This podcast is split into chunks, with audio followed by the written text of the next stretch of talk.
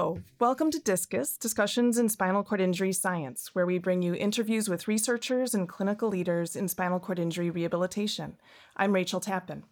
Today, I'll be speaking with Dr. Emily Fox and Dr. Kate Cavka, who are authors on an upcoming paper in the Journal of Neurologic Physical Therapy, along with Dave Fuller and Geneva Tonuzi. This paper is titled Diaphragm Pacing and a Model for Respiratory Rehabilitation After Spinal Cord Injury. Dr. Fox is Research Associate Professor in the Department of Physical Therapy at University of Florida.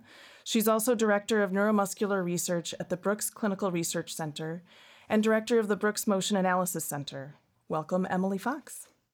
Thank you for having me, Rachel. Absolutely. And Dr. Cavka is a board certified specialist in neurologic physical therapy and clinician scientist with the Brooks Rehabilitation Clinical Research Center. In her role as a clinician scientist there, she assists with the development and implementation of studies within the neurological research program. Welcome, Kate Cavka. Thanks. Excited to be here. I'm excited to have you. Um, so, before we talk about diaphragm pacing, I'd like to start with a conversation about the role of respiratory rehabilitation in spinal cord injury rehab. In the research literature and in the clinic, it seems to take a backseat to other rehabilitation targets like walking. Um, and personally, I'm glad we've got the opportunity to highlight it here today. So, eh, Emily, will you talk about why respiratory rehabilitation is important? Sure. So, thank you for the question. And um, before I begin, just want to thank you for the opportunity to talk today and just highlight the many individuals that are involved in this work and all the contributors. And also just emphasize that our experience with diaphragm pacing and our model of um, respiratory rehabilitation and recovery is really based on a lot of collective experience. So I'm glad to start big picture with the emphasis on respiratory rehabilitation because I think what you highlight is that it really needs to be in the driver's seat of our rehabilitation efforts. And the number one reason for that is that the data are really pointing us in that direction. Um, the evidence is clear that we're not sufficiently addressing the needs of those with spinal cord injury, that, you know, depending on the level of injury and their impairment, oftentimes, you know, muscles of inspiration and expiration are affected after injury.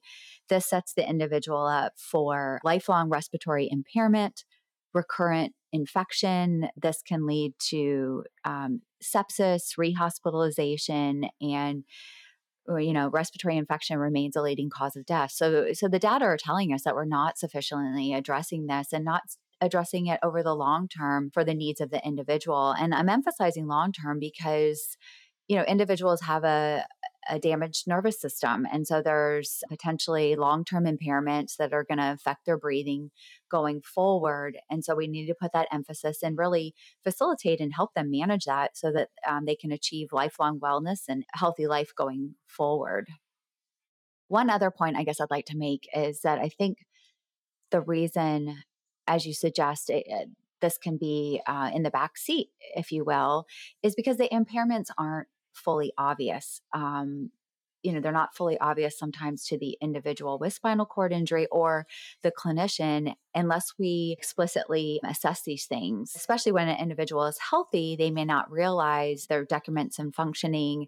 And it's not till we assess it that they realize that. And then when illness happens or infection, then the individual doesn't have sufficient um, airway clearance ability, cough ability, ability to take a deep breath and then that cascades downwards into a, a very severe infection. Yeah, you've highlighted really nicely about how I think in spinal cord injury rehab, there's things like walking are really it's like right there front and center because it's the short term need, but looking at the person's long term well being, it's and and life, it's it's pretty darn important, isn't it? Yeah, our our colleagues always say, you know, um, without without breath there isn't life. So um you know that's one point. I think the other point is that again the walking impairment the reaching impairment the hand impairment we can visually see those and the respiratory impairment sometimes just isn't as obvious. So i think it's not at the forefront. That makes a lot of sense And now, Kate, in, in this paper, you present a model for respiratory rehabilitation in spinal cord injury rehab that you're currently using at Brooks Rehabilitation. Will you tell us about this model? Sure, yeah. So, the respiratory rehabilitation and recovery model that we outline in the paper um, focuses on achieving two kind of overarching and interconnected goals. So, one of those is the recovery of respiratory function and breathing independence. And the other is promotion of lifelong respiratory health, kind of like what Emily was just talking about. Um, there are four overlapping components to the model that work synergistically to achieve those goals. So, kind of think about a Venn diagram with four different circles, kind of all overlapping. Um, the first is the interdisciplinary team. So, um, that's kind of really a necessity not only to manage the increased medical needs that these patients typically have, but also to collaborate to meet common goals related to respiratory independence and recovery. The second is uh, training and treatment. So, specifically, respiratory strength training, which is an established approach to address respiratory impairment after spinal cord injury. Um, third, we have the quantitative measurement. So, um, it's kind of an essential component in assessing pulmonary function, monitoring patient progress, uh, setting those patient specific goals in response to respiratory rehabilitation. But it can also be useful in guiding education needs and a home exercise plan development and just identifying potential discharge or community needs that that person might might have from a respiratory standpoint. Um, finally, there's the incorporation of adjunctive approaches. So, for individuals that have a diaphragm pacer, that stimulation of the diaphragm can potentially be used similar to other forms of functional electrical stimulation, which is commonly used in combination with activity based training for many other functions following spinal cord injury. So, that might be the walking and the reaching, um, so it seems reasonable that we would apply that same idea to the respiratory system. Um, to take that a step further, uh, as other areas of research regarding approaches that might help promote neuroplasticity or recovery grow, so maybe, for example, intermittent hypoxia or transcutaneous stimulation, um, there's potential for those to be incorporated as adjuncts and kind of become additional tools in our respiratory rehabilitation toolbox in the future. Well, Gee whiz, Kate, you've also just tied back to some of the previous episodes of Discus as well. How terrific is that? So, you mentioned intermittent hypoxia. We had an episode talking about that, as well as transcutaneous stimulation and so on. So, any, any listeners, if you're thinking, wait, what are those? Go on back, listen from the beginning. So, this is, I love how this is pulling a lot of things all together into one model. Um, so, yeah, thank you for that. for that segue to other episodes. Amazing.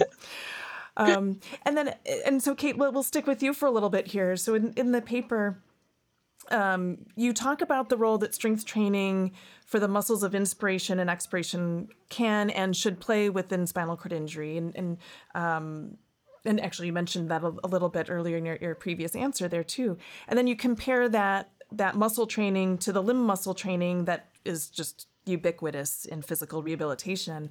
Um, will you talk about you know what types of training are available for uh, the respiratory muscles, and what does that actually look like in a session? Okay, yeah. So, um, so typically, respiratory strength training is performed with threshold or resistance trainers, and those are compact handheld devices that are pretty easy to adjust. And the goal is to target muscles of respiration using similar exercise prescription principles that we would use really for any other skeletal muscle. Um, so, what we typically do is repeated sets for both inspiratory and expiratory training. And we try to ensure that it's being performed at sufficient intensity. So, around 70 to 80% of that individual's maximal ability, which the literature supports is kind of necessary to see the benefits of that type of training. And then we are consistently progressing based on changes in that participant or uh, patient's performance. The beauty of respiratory strength training is that it's relatively easy to perform and incorporate in almost any setting. Um, so you can teach patients to perform it independently. You can do it in group settings. You can also just incorporate it into your other therapeutic interventions. So maybe you have um, someone on a tilt table or in a standing frame, or you're working on sitting balance at the edge of a mat or in long sitting, and um, kind of throwing in some respiratory strength training in these different positions as well to add an additional challenge. I think what it looks like very much depends on the individual that's doing the respiratory strength training and the environment that it's being performed in. Um, but essentially, it's adaptable to fit in almost anywhere for anyone. Um, and I think that while we've progressed and incorporated respiratory strength training a little more now, maybe than we have previously, um, I think I think there's still some room to grow, and especially in those areas where maybe it's not a focus as much, um, especially in incorporating it into those areas of um, ongoing wellness or lifelong management.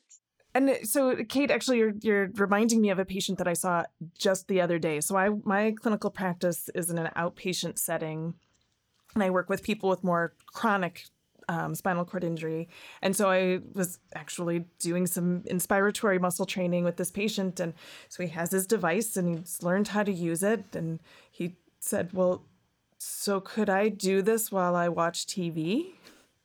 yes, you can do this while you watch TV. And I think I might have had a win for the this home exercise program. You know, yeah. I'll find out next time when he comes back and tells me all about how he's been following through. So well, and honestly, I'll, I'll add this. You know, I so I've worked in outpatient uh, spinal cord injury rehab as well, and I've had patients come in and I'll say, you know, are you doing any respiratory rehabilitation? Are you doing any muscle training for breathing? And say, well, I have this device they gave me, but I don't really know what to do with it. And so, just the fact that um, people have accessibility to it and don't even realize, like, I don't even know how to how to go about this. So, and a lot of times just making it easy and incorporating it into into anything. I mean, it's it's really not hard to do.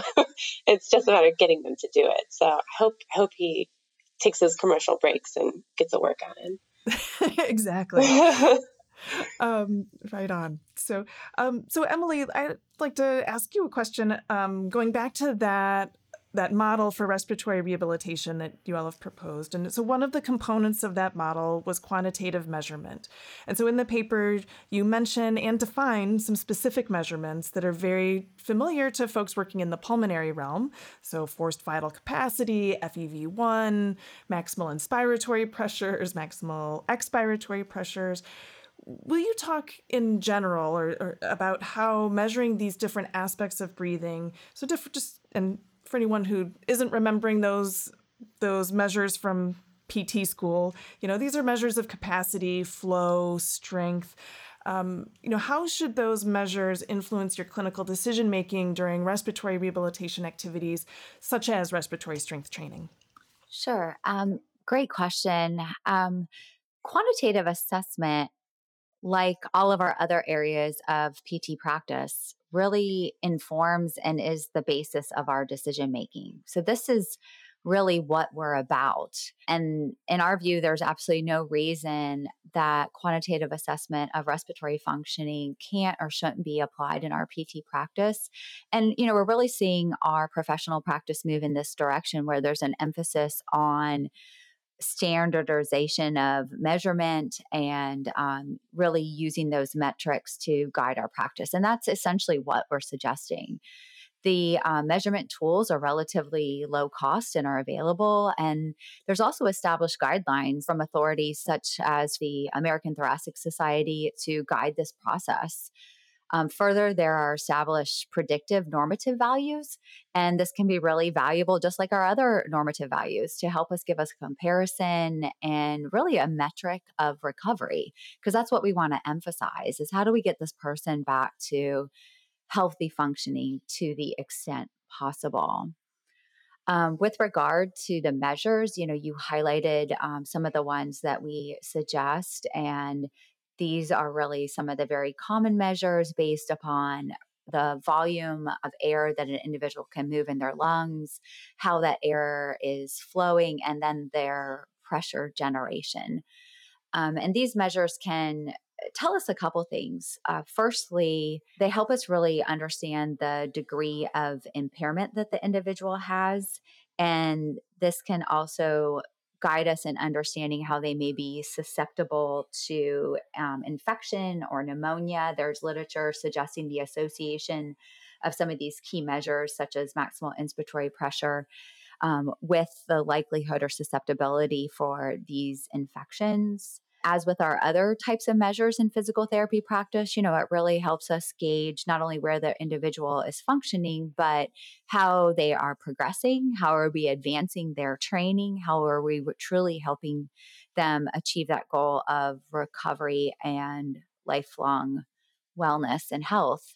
Um, it also lets us know when things are going off track. I think just like our other measures, um, these things should be incorporated into our practice. Gosh, I couldn't I couldn't agree more. Little measurement goes a long way, doesn't it?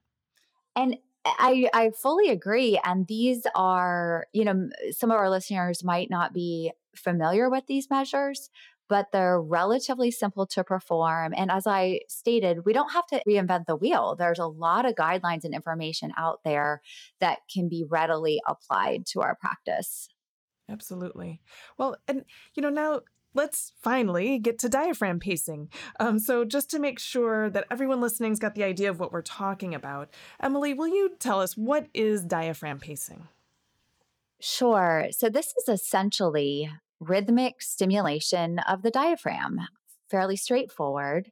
So there's different strategies for stimulating the diaphragm. Um, the way that we're most familiar involves laparoscopic placement of wires or electrodes into the diaphragm you know, often in our typical practice, we might use surface electrodes, but instead these are wires, you know, inserted through the chest wall and kind of threaded into the diaphragm. Two wires in each hemidiaphragm inserted near the motor point or the insertion of the phrenic nerve. And then these wires are externalized through the chest wall through a small port and attached to a pulse generator. And, and like I said, there's different types of stimulation approaches stimulation generally delivers a rate of stimulation typical of breathing. So often 14 to 18 breaths per minute. And then there's different types of intensity or different parameters, like we said, are other types of stimulation measures. And a couple points about diaphragm pacing it is well established for those who have chronic spinal cord injury. And it's largely been used to help those individuals who are reliant on mechanical ventilation wean off mechanical ventilation or become less reliant. And our paper really addresses a new approach of um, implantation of this system more acutely or sooner after injury. And this is really done again to facilitate weaning in that early stage, weaning from mechanical ventilation in the early stage, help individuals from a medical standpoint transition out of ICU and progress to rehabilitation some couple additional points is to be clear, our role as PTs, clinicians, and researchers has not been in deciding who receives this strategy. Um, the decision to implant the device is typically occurring a few weeks after injury, and that is really involving the ICU trauma surgical team. Um, but now we're seeing individuals come into rehabilitation with this device, and we're seeing this as an opportunity that the state of focus has been on um, using this strategy to wean off mechanical ventilation. And we're suggesting that there's an opportunity, a change in perspective that individuals have this device. Let's maximize its use as a tool and potentially um, use it as part of our rehabilitation. Well, and so Emily, can you then talk a bit more about that? That's really exciting. I mean, it's exciting in the first place of just anything that can help somebody wean off of mechanical ventilation, right? But then thinking about then how can we capitalize on that and make it part of the rehabilitation process too is is um, my gosh, I already said it. Really exciting. um, will you talk? So, Emily, will you talk about then how the diaphragm pacing piece can fit into rehabilitation? Sure. You know, we like to think of it as a rehabilitation tool that individuals are coming into rehabilitation um, after receiving this device in the acute care setting. And our group has worked with these individuals um, over the past several years and you know really observing it clinically and then also studying it from a research perspective. And we have two suggestions and hypotheses about you know how this may be working is firstly um, similar to other forms of skeletal muscle stimulation is that stimulating the diaphragm um, may be beneficial for the health of the um, diaphragm muscle itself, that there's beneficial effects on the myofibrils and, and strengthening that system and ultimately preventing atrophy. Um, and we're working on evidence, you know, to support that hypothesis. Our second working hypothesis is that the robust contractions induced by the diaphragm stimulation may have a neuroplastic effect so that those contractions stimulate sensory afferents back to the phrenic system, the respiratory system, and promote plasticity. And we're in the process of, of really testing these hypotheses through our ongoing research, but then also working clinically to evaluate some of these things um, as well. That's great. And so, Kate, will you talk about what does respiratory strength training look like when you are working with somebody who also is using diaphragm pacing to breathe? Yeah, sure. Um, honestly, it's it's not much different than what I previously described. So, I think the biggest thing to remember is that the reason that an individual might have a diaphragm pacer is that they had some level of impairment. Oftentimes, it's it's a relatively severe degree of impairment after their injury. But just as other patients, they have a tremendous capacity for plasticity and recovery in their respiratory system. So these are exactly the individuals that we want and need to work with to try to make improvements and gains in respiratory function. So, some specific considerations for the diaphragm pacer that might be helpful. Um, that while the diaphragm pacer stimulates the diaphragm at a predictable and like rhythmic rate, kind of what uh, Emily was just describing, that individual typically can still entrain with it. Oftentimes, what we've seen is individuals can breathe over the set pacer rate if necessary. Um, so it's not it's not necessarily something that would impede the ability to do something like respiratory strength training. Um, it's natural for a patient to potentially do that layer on top of um, their diaphragm pacer. That being said, um, you may need to time repetitions with contraction or really just kind of allowing that individual using the pacer to time their training with the comfortable pattern that they've developed in response to the pacer. So it might take a little bit of just kind of letting them figure out how they're going to do their respiratory strength training, but you can still easily incorporate it. But ultimately, our goals for the respiratory recovery model still apply. So, striving to help those individuals achieve that maximal independence, which for these patients might even mean recovery of breathing without the pacer if they get to that point. So, that's pretty exciting. That is exciting. And gosh, as you're talking about it, it sounds just very, again, very similar to what we would do with a limb muscle, say. Um, you know, if I was going to use electric stimulation to help with strengthening for the tibialis anterior during gait. I would do a lot of the same things with and so then with the diaphragm pacing just including consideration of the timing of things in with that as well. Do I have that right? Yeah. Yeah. Yeah, yeah. I mean exactly. So I mean if you're thinking about trying to get the most bang for your buck, I guess to say. I mean, that might be a way you approach it or that you need to approach it. And then also the benefit of doing it that way is it minimizes like a discordant type of pattern where maybe that patient is going to do their big maximal effort, um, you know, repetition, and then their pacer fires at a different time. So it's also just beneficial from a comfort level, I think. Um, but yeah, it's it's definitely doable. It makes you feel like it's so simple. Why why haven't we? Why wouldn't we do this? That's that's kind of what I was thinking too. Like, gosh, this is right. And and we we wouldn't just do electric stimulation alone. We would add strengthening to that. Why wouldn't we do the same for the diet for a muscle so important as the diaphragm? So beautifully set. Anyway, now I'll step off my soapbox. yeah. Well, and so you you've both talked a bit already about um, or referred to how you know currently in diaphragm pacing there's a set pace, for instance, or set frequency, um, for instance. There's set parameters. Um, and in the paper, you mention that there's some systems in development that would have um, variable stimulation parameters.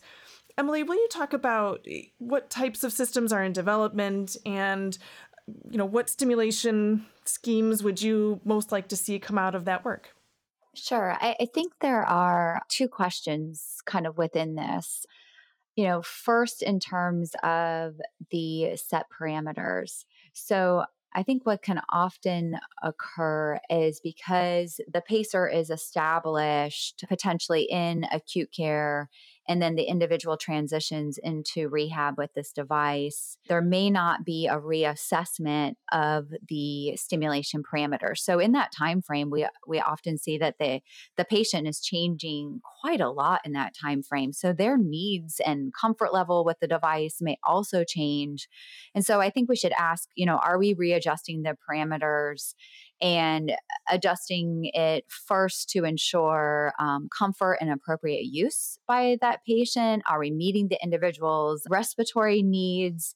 and and then i think you know a direction that we're trying to go with our research and thinking is how do we optimize these parameters and and change them to as kate said get the most bang for our buck and really use it to the best degree potential um, as a tool so that's kind of one piece i think um, the second in terms of you know variable stimulation and um, new systems being developed uh, from what we've seen the majority of current systems are open loop. So the parameters are set and they deliver those set parameters um, to the individual but they don't adapt to the individual's needs on a breath by breath or time period basis. So imagine that an individual is exercising or has higher respiratory demand. Well, the device doesn't adapt for that. Or if they become ill and need greater support or something like that. So we think uh, the development of a closed loop system that responds to the respiratory demands would be really valuable. And I know there's a number of groups who are developing that. It's been developed in a um, rat model. Um, there's other different types of stimulation devices as well that maybe are being used for short term. And I, I think that's a potential for our spinal cord injury community. And these are areas that you know we're actively pursuing in our research especially to understand the impact of this skeletal muscle stimulation in in the respiratory system. That's uh, that's exciting stuff.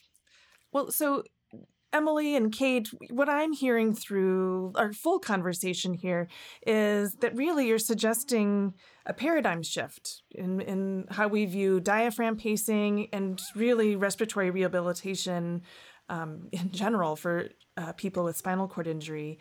Will you talk about um, the role that you think respiratory rehabilitation, in addition to diaphragm pacing, should play in spinal cord injury rehab for, for people who need mechanical ventilation and also for people who don't? Yeah, so I'll, I'll uh, go first. I think what we've tried to highlight is that, you know, I think after spinal cord injury, people early on living with spinal cord injury, but also potentially throughout the rest of their life may be at an increased risk of respiratory issues related to respiratory impairment. And um, that may be really evident with individuals on mechanical ventilation or maybe utilizing DP, but it may be even less evident for those individuals that maybe didn't have those experiences in their rehabilitation journey. So I think diaphragm pacing may just be that starting point to a broader conversation of how we can consider adjuncts to respiratory rehabilitation, interventions that maximize recovery and, and really impact that lifelong respiratory health after spinal cord injury. Our experience with diaphragm pacing has really shifted our focus and trying to realize the importance and need for respiratory rehabilitation for our patients and recognize too that there's room for growth, hence why we've tried to implement changes in our clinical practice and really start trying to research some of the things that we think might be impactful in that lens. I think a, a couple key points in what you've just said, Kate, is and, and Rachel, how you asked the question, you know, for those who might require support of a device like a mechanical ventilator or diaphragm pacer, but also for those who may not have such a severe injury is, you know, number one, we want to put respiratory rehabilitation in the front seat of our rehabilitation efforts. You know, just to circle back to where we started this conversation, we want to put it front and center and use the data that our model systems and others are collecting that tells us that this is an ongoing problem for health, quality of life, wellness, and, and how people live their lives with spinal cord injury. So that this really needs our attention. And and then to evaluate you know how is this impairment affecting those with the severest of injuries? And if diaphragm electrodes are already in place how can we use this to a better extent? And you know what i've loved hearing throughout this conversation is there's so much that we're already doing in our rehabilitation approaches that just need to be translated to our efforts in respiratory rehabilitation and even in our use of diaphragm stimulation. Um, that we're suggesting a paradigm shift in our lens and how we view these things, but the tools and approaches and the framework is right at our fingertips because it's already what we do in our practice. So I think there's a real opportunity for um, some tremendous growth in this area and to, to really make a difference and improve the health of individuals with spinal cord injury. Well, gosh, thanks for this conversation. I, I, you know, as I'm reflecting then on our full conversation, I'm really left feeling like, yes, we need this big shift in our focus, but at the same time, we can do this. We have all of the pieces. This isn't such an enormous deviation from the things that we already know, that are already our bread and butter in spinal cord injury rehab. Like I, I'm feeling really hopeful that we've we got this. Absolutely. This is within our reach, and each of us as rehabilitation professionals can absolutely make a difference and also empower our patients to take it upon themselves to make this part of their lifelong journey and improve health and wellness. Hear, hear. Well, Dr. Fox and Dr. Cavka, thank you so much for joining me today. I'm excited to have had this opportunity to highlight work related to ventilation after spinal cord injury. It's an important topic that I, I'd love to see PTs talking about more. So thank you for doing this important work. Absolutely. Thank you so much, Rachel. And that's the end of our chat for today. If you'd like to hear more spinal cord injury rehab related content, I've got a recommendation for you. Besides the other episodes of Discus, of course, check out the Vestibular Special Interest Group's recent podcast episode where Maureen Clancy and Nikki DeSalvio discuss a case of an acute rehabilitation patient with spinal cord injury and BPPV. So you can find that by going to neuropt.org and navigating to the Vestibular Special Interest Group's page. And thanks to you, Discus listeners, for tuning in. Discussions in Spinal Cord Injury Science is a podcast from the Spinal Cord Injury Special Interest Group of the Academy of Neurologic Physical Therapy, a component of the American Physical Therapy Association. Ethan Stoller edited this episode and composed the theme music, and I'm Rachel Tappan, your host. Until next time.